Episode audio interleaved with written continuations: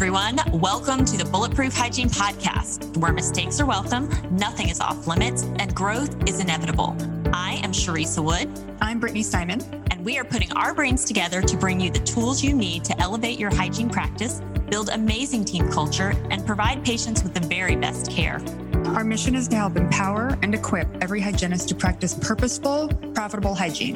We look to guide you on your journey toward career fulfillment by providing support, collaboration, and community to our profession. As two of the top producing hygienists in the country, we know firsthand that these things lead to sustainable and fulfilling practice and the happy side effect of high profitability. So let's get to it.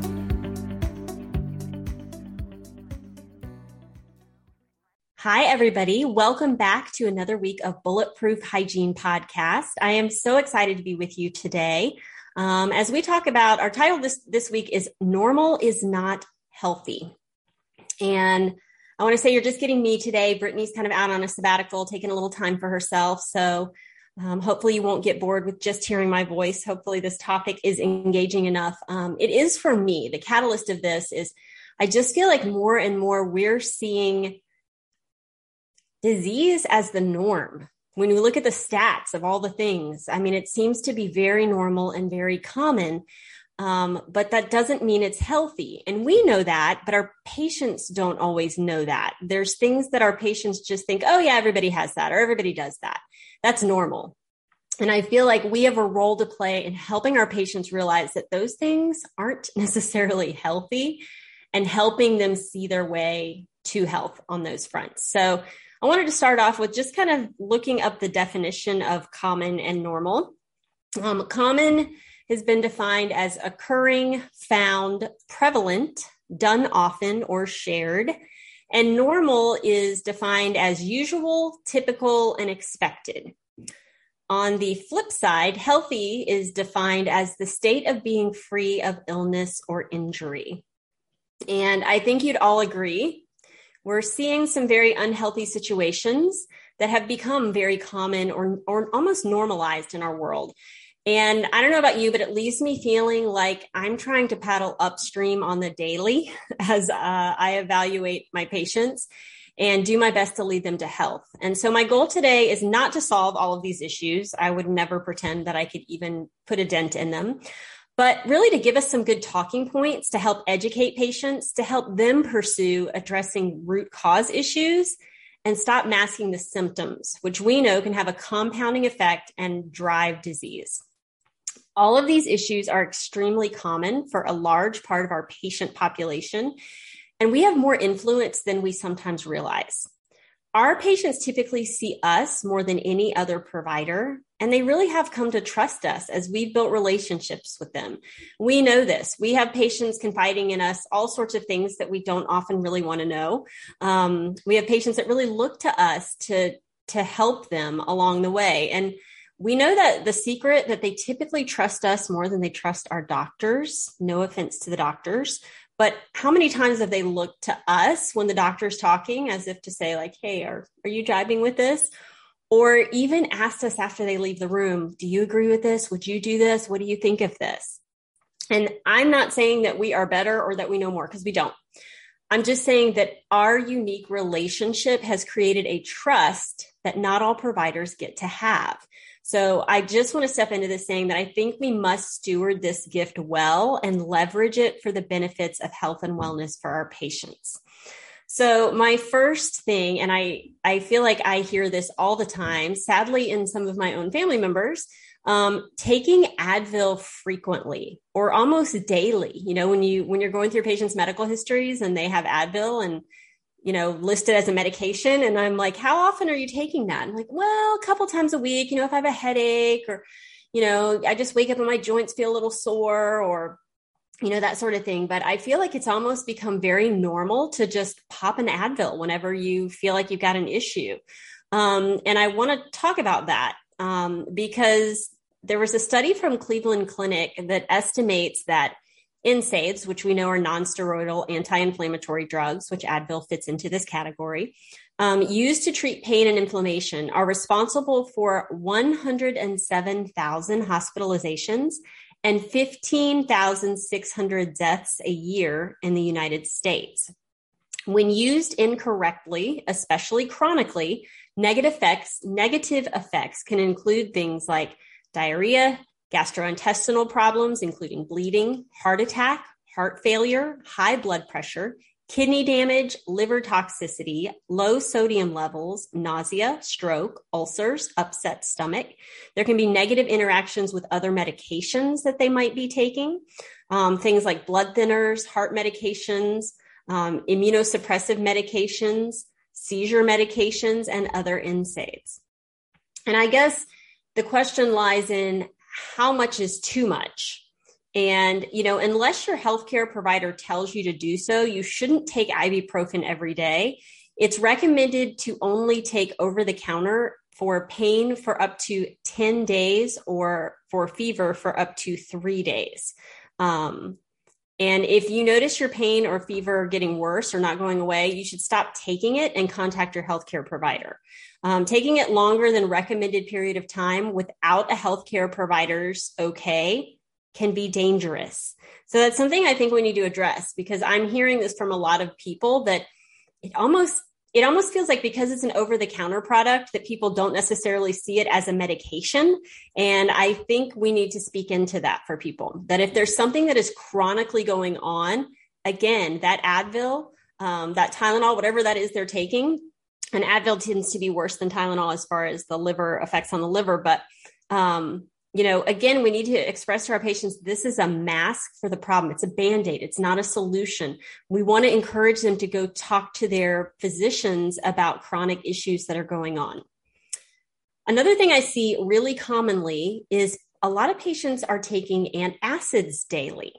And we know that heartburn is very common. Um, many things can trigger heartburn. And the most common cause is food that's acidic or high in fat um, citrus fruits, tomatoes, onions, chocolate, coffee, cheese, peppermint, or spicy foods or large meals, especially eating them later in the evening, can also be the root of this distress.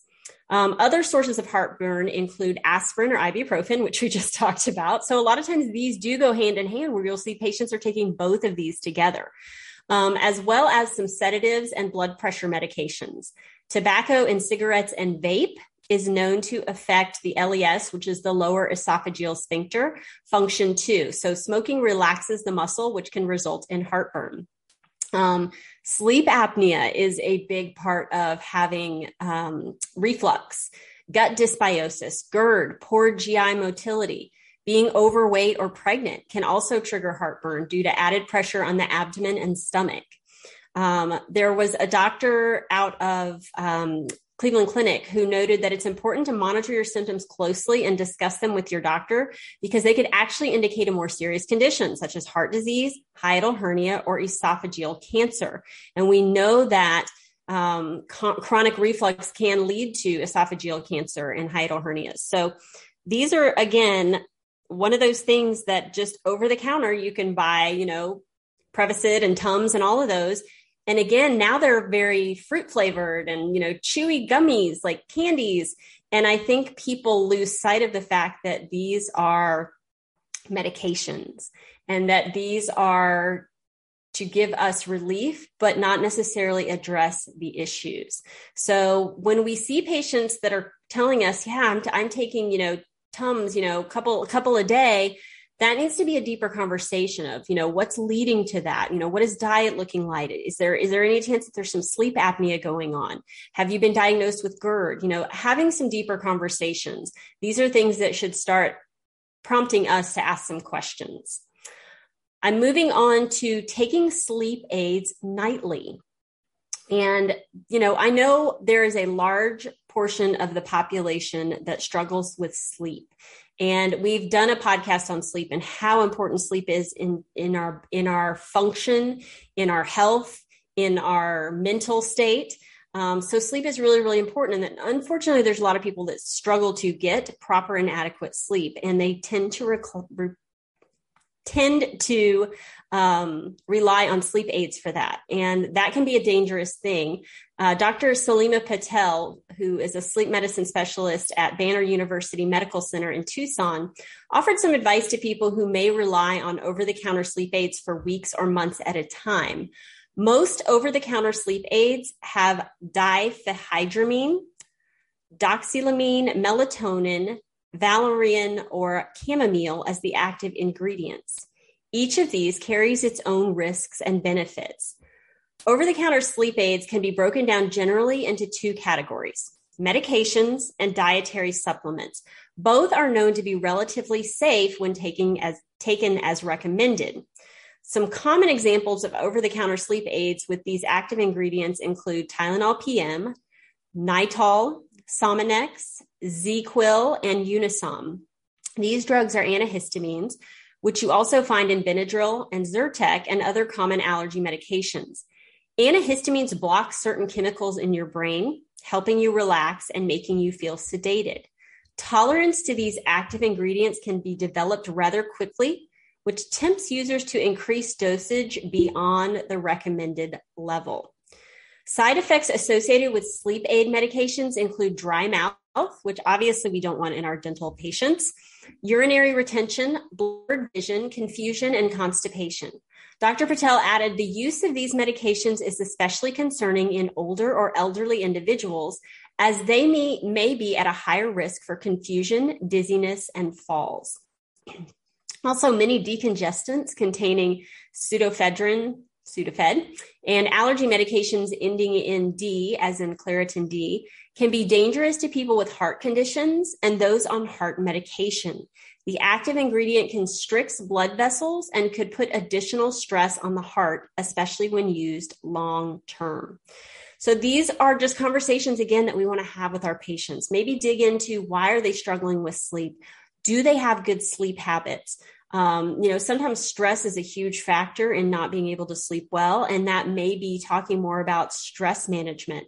Um, maybe, you know, again, those good sleep habits where they're you know, not being on their technology and on their screens right before bed, or they're taking a warm bath or having some warm tea, you know, things that can help set the stage for better sleep. Um, I know that women going through menopause tend to struggle with sleep issues, and that's, you know, a hormonal imbalance. So they may need to speak to their physician about figuring that aspect out. But we just want to help our patients understand that these over the counter medications long term are not a good, healthy situation. Yes, they are common. Yes, they are normal. Yes, they are all over our shelves. They are, but they are not truly helping our patients to be healthy in the long term. Hey, Bulletproof Hygiene listeners, we have some big, exciting news. We are proud to announce that our 2022 summit is happening in Nashville, Tennessee, June 3rd and 4th. Come join us for a weekend of growth, learning, and collaboration. We'll be taking deep dives into team culture, leadership, hygiene systems, and patient care and education that bring fulfillment, career success, and practice profitability.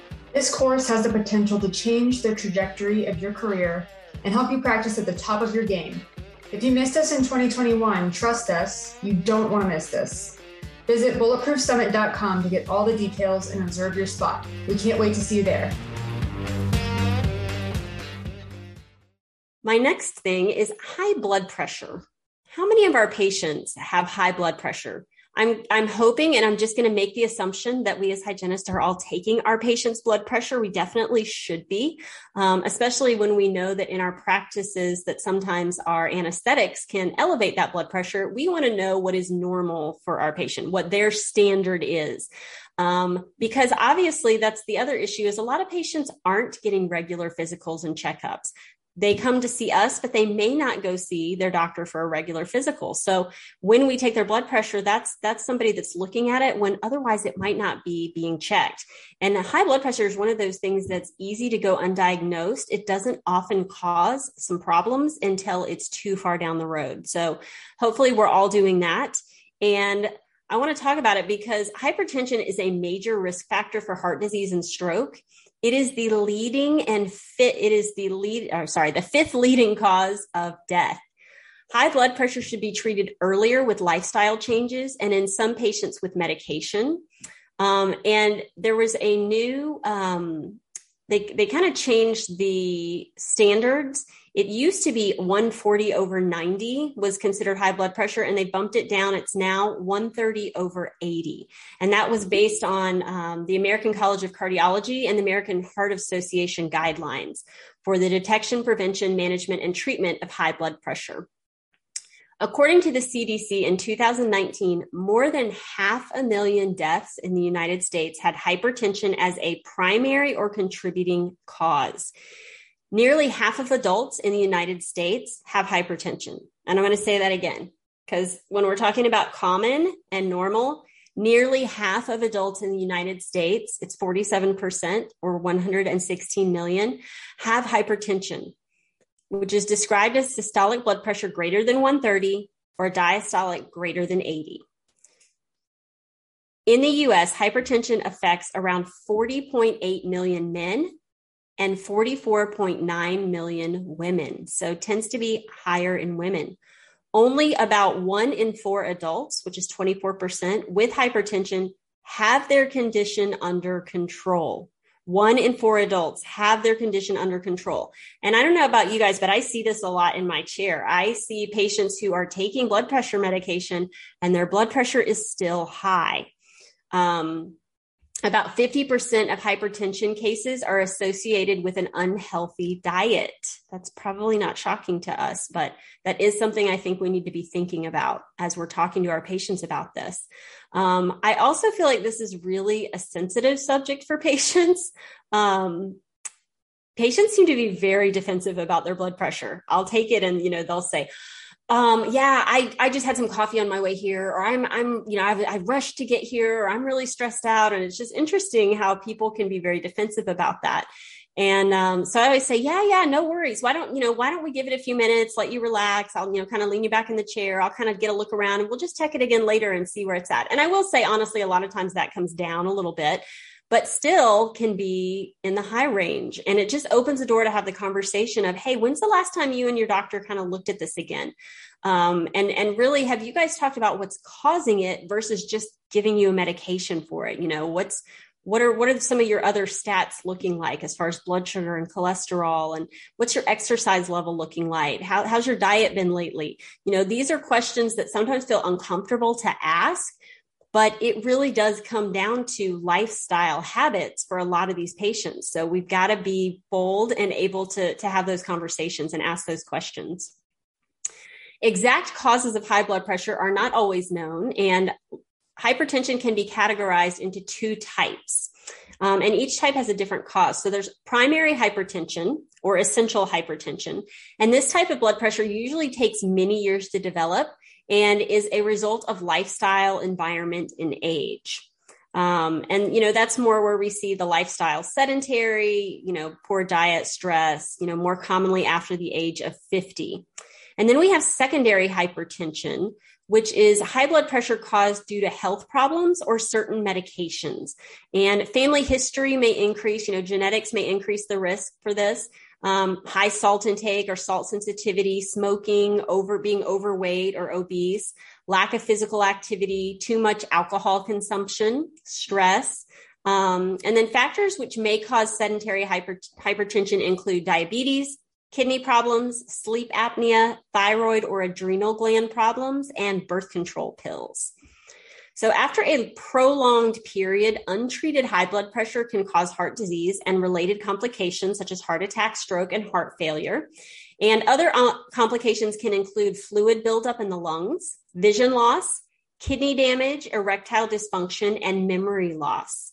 So, the best way to prevent prevention is to maintain a healthy weight, get regular exercise that increases our circulation, reduce salt intake, learn to manage tension or stress, and take a well balanced diet rich in calcium, potassium, and magnesium. So, again, us being able to ask some lifestyle questions and, and ask what's going on, and um, not in a, you know, incriminating way or a judgment way, but just, hey, you know, I know that high blood pressure really sets you up for some long term health issues, heart attack, stroke risk, um, you know, memory loss, kidney damage. These are these are not fun things. And and you you come to see me for prevention, And I know you think that I'm come that I am face I am dealing with your oral prevention and I am, but I've got to look at your whole body because it all fits together. So I want to talk a little bit about lifestyle for you. Let's and, and I say to patients, you know, I'm not here to revamp your whole life, but let's just talk about some small strategies, some small steps you can take now that are going to lead to big changes in the future. And maybe we can just build upon these whenever I see you and we can celebrate those wins and track those. Um, you know, I think just having people to support them that aren't being judgmental and give suggestions and celebrate their wins is huge in helping people to get healthy. The next area is high cholesterol. And according to the National Heart, Lung, and Blood Institute, a person's first cholesterol screening should occur between the ages of 9 and 11 and then be repeated every five years after that. The NHLBI recommends that cholesterol screenings occur every one to two years for men ages 45 to 65 and for women ages 55 to 65. People over 65 should receive cholesterol tests annually. The CDC says 95 million US adults age 20 or older have total cholesterol levels greater than 200 milligrams per deciliter. Nearly 29 million adult Americans have total cholesterol levels higher than 240. And 2.7% of US children and adolescents ages 6 to 19 have high total cholesterol. So, again, very, very common unfortunately very normal, not healthy. The causes of cholesterol, and we know that cholesterol is a soft, fatty, fatty substance found in the body's cells, and it helps form certain hormones and other necessary substances. So we need cholesterol. It can be a good thing, but too much causes health problems. Hypercholesteremia could be caused due to various reasons, things like controllable fat factors that increase risk that include uh, that increase risks include things like obviously diet, consumptions of food high in saturated fats, lack of exercise and physical activity, stress and hormones.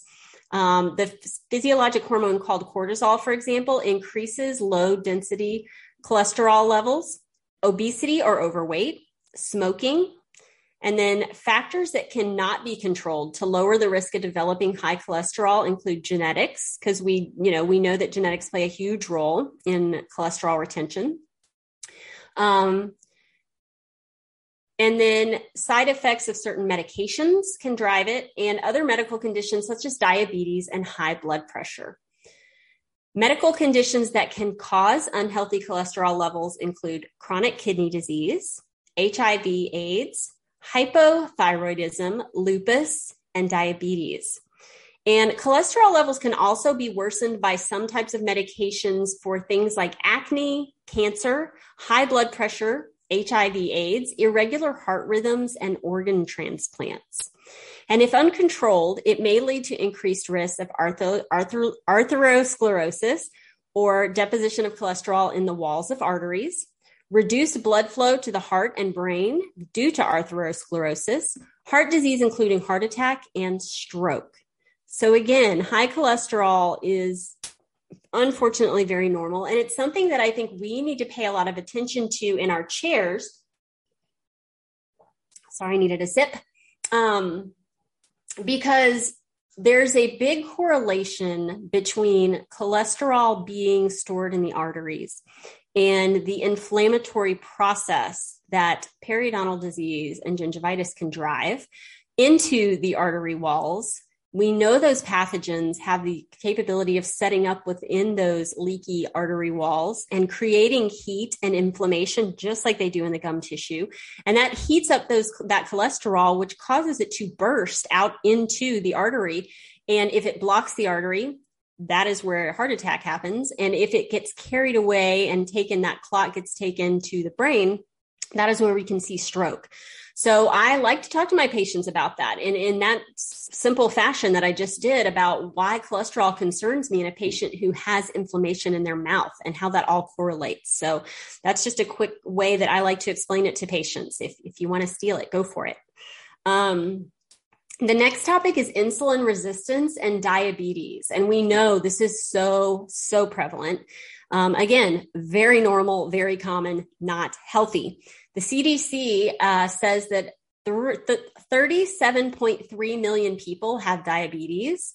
Um, that is 11.3% of the US population.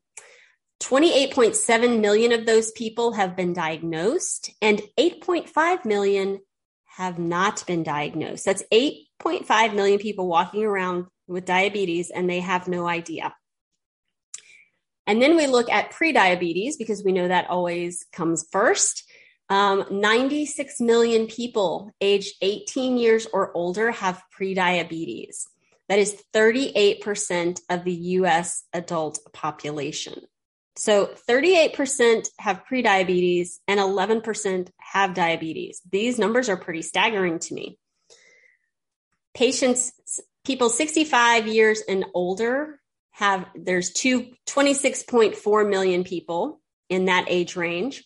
Um, that have diabetes, and then 48% of that same age range, 65 and older, that have prediabetes. So we know in our chairs, you know, a lot of our patients will come to us saying, you know, I'm diabetic or I've been, you know, I've uh, been diagnosed with insulin resistance or prediabetes. And we know that the very common test for that is the A1C um, also known as the hemoglobin A1C or HbA1c test. And it's just a simple blood test that measures uh, patients' average blood sugar levels over the past three months. And it's one of the commonly used tests to diagnose both prediabetes and diabetes. And it's also the main test to help a patient um, manage their diabetes. So higher one, higher A1C levels are obviously linked to diabetic complications. Um, so maintaining your individual A1C is really important. And we know that normal, the normal level is 5.7% or below. Um, or I should say below 5.7% because prediabetes ranges from 5.7 to 6.4. And then diabetes is 6.5 or above.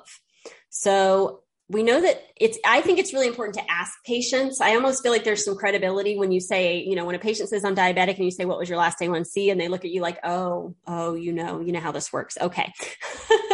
But i think it again also creates that ability to whenever you see them for their visits like hey what was your last a1c and you celebrate with them when they're managing that and it, it motivates them. And I have patients now that come in and tell me before I even ask, Hey, my last A1C, I'm, you know, I'm, I'm at a six and, you know, they're super excited about that. So I think that again, asking that question is really, really important and just knowing where they're at. Again, because we know how prevalent diabetes is with periodontal disease and that bidirectional disease. So we've got to be talking about that. But recent research has found that is, we know this, now possible to reverse type 2 diabetes and prediabetes and as well as insulin resistance. When it comes to diet and diabetes management, the key is to control blood sugar levels, reduce inflammation and oxidative damage, and to improve liver detoxification. Achieving each of these is the best way to reverse both diabetes and insulin resistance. And we know that to do this, you need to focus on a diet that is full of fiber, rich in fruits and vegetables, and low in starches and sugars. We know our body converts starches to sugars in the bloodstream. Fiber helps to slow digestion, which helps control sugar absorption and blood glucose levels. So this is a must for any diet, but especially our patients who are dealing with insulin resistance, prediabetes, or diabetes. Um, fruits and vegetables, as we know, are high in antioxidants and anti inflammatory compounds, which protect against oxidative stress, damage, and inflammation. And you also want to make sure that they include foods that contain healthy fats like omega 3 fatty acids and foods that help to detoxify the body. Obvious, obviously, we know that regular physical activity is essential for insulin sensitivity and regulation. By improving circulation and reducing fat storage, exercise helps to improve sugar metabolism and reduce diabetes and its complications. Um, and they have found really that all you need to do is a good 30 minutes of walking each day. That will help reduce blood sugar levels. And then obviously we know that more vigorous, vigorous exercise can actually reverse uh, insulin resistance and diabetes. Things like interval training. Um, it's a great way to improve metabolism and get better control over blood sugar.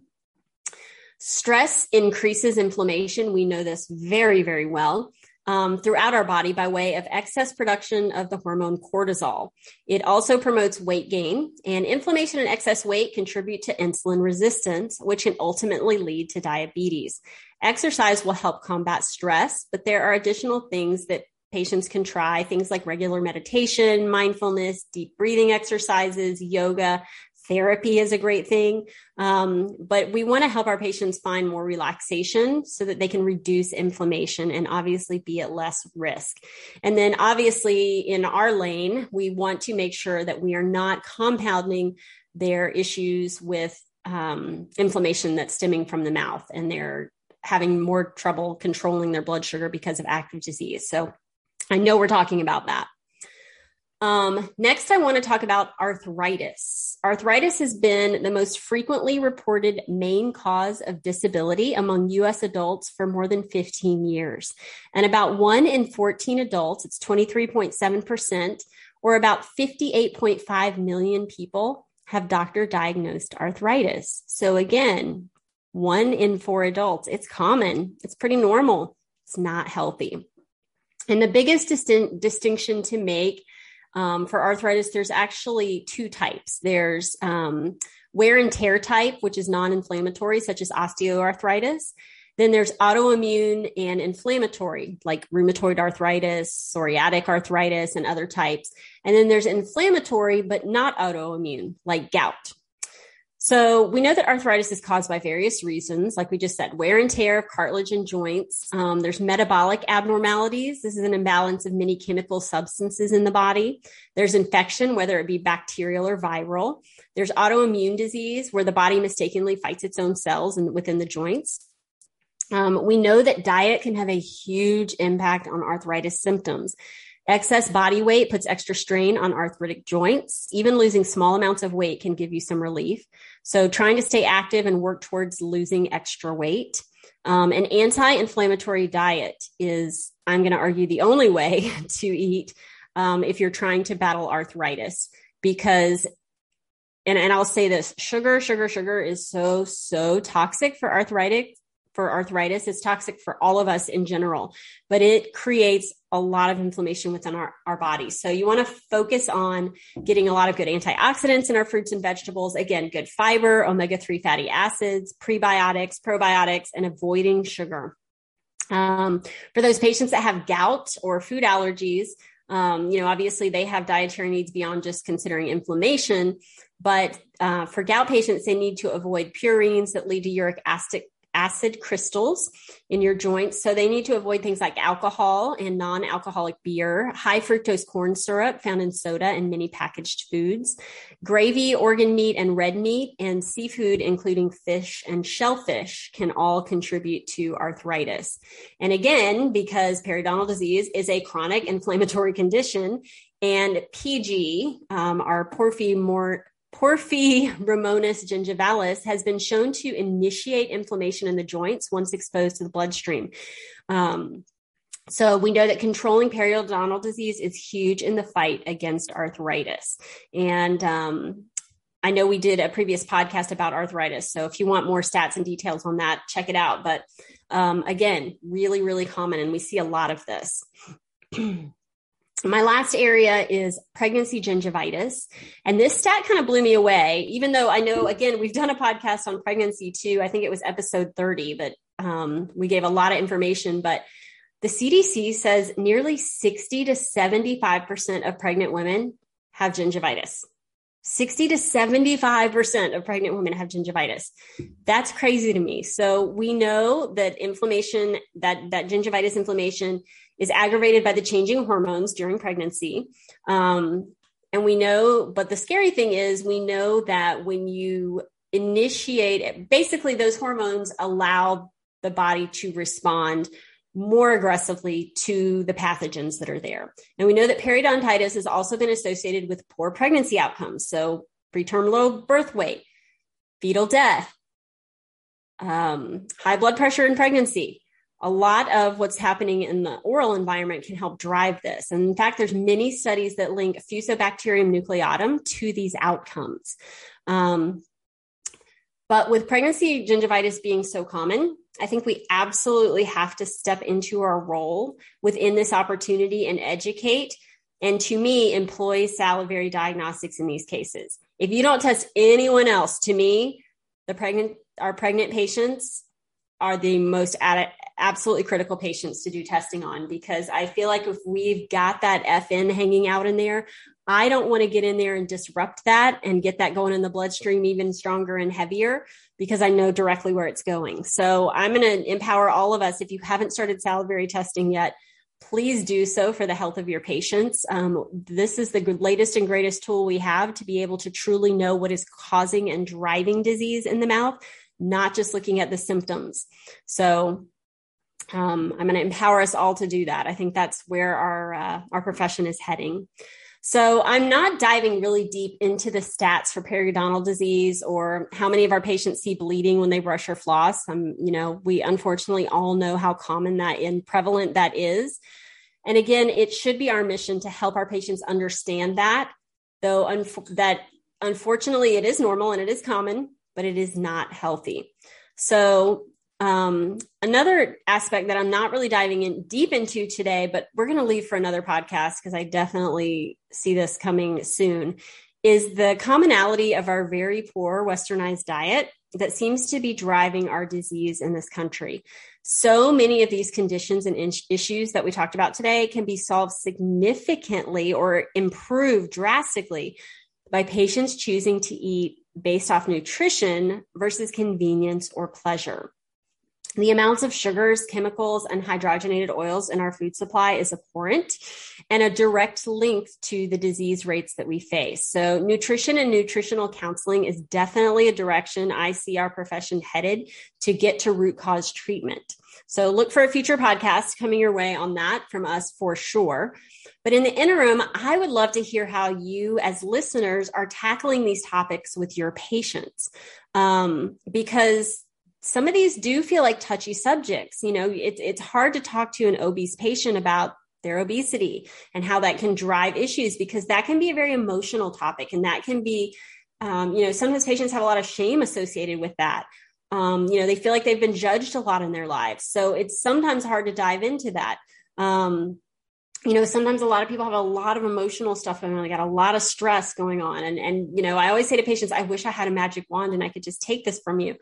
But what I can do is help us create some some strategies or some small steps to walk through these together and just figure out something small that you can do today that will have an impact for the future. And what I know is a lot of you listening have some really great ways of doing this, and I would love to learn from you. So if you haven't already, please come join us on our Mighty Network community. Um, it's a free app. You just download Mighty Networks on your um, phone, your smartphone, and search bulletproof hygiene and, and come join the community. Share what you're doing and how you're winning. Ask questions. Um, talk to me. Please come talk to me about nutrition because um, I, I see that as huge in our tools against all the disease that's going on around us.